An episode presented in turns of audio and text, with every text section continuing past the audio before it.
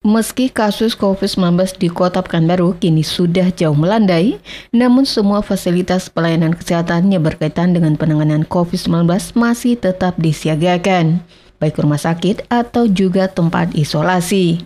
Hal ini disampaikan Wali Kota Pekanbaru Firdaus pada Kamis siang. Diungkapkan wali kota pada satu pekan belakangan ini, kasus COVID-19 di kota Pekanbaru sudah sangat jauh menurun atau tidak sampai lima kasus perharinya. Bahkan menurut laporan Dinas Kesehatan, ada yang hanya dua kasus perharinya.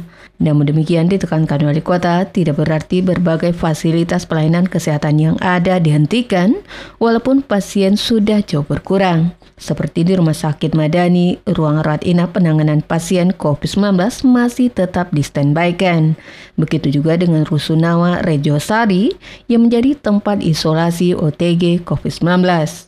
Adanya prediksi lonjakan kasus COVID-19 pada akhir tahun ini, menurut wali kota juga menjadi pertimbangan mengapa semua fasilitas pelayanan kesehatan yang berkaitan dengan COVID-19 mesti tetap harus disiagakan.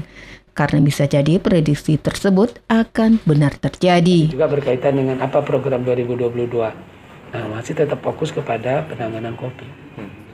Ya kan antisipasi dalam semua nanti apa ya yang akan mungkin terjadi ya kan? Yang misalkan di rumah susun ya kan? Nah, di rumah sakit. Sekalipun di rumah sakit sekarang kosong. Kan rumah sakit kita rawat inapnya hanya untuk kopi saja. Nah ini udah berapa? Satu seminggu satu minggu ini itu di kita tidak ada. Hari kemarin kita uh, hari sebelumnya dua. Hari kemarin tiga apa empat gitu? Empat empat. Empat ya? Tapi uh, ya tetap kita harus waspada tadi itu kita nggak tahu ya dengan banyaknya uh, keluar masuk keluar masuk. Desi Suryani itu meliputan Barabas melaporkan.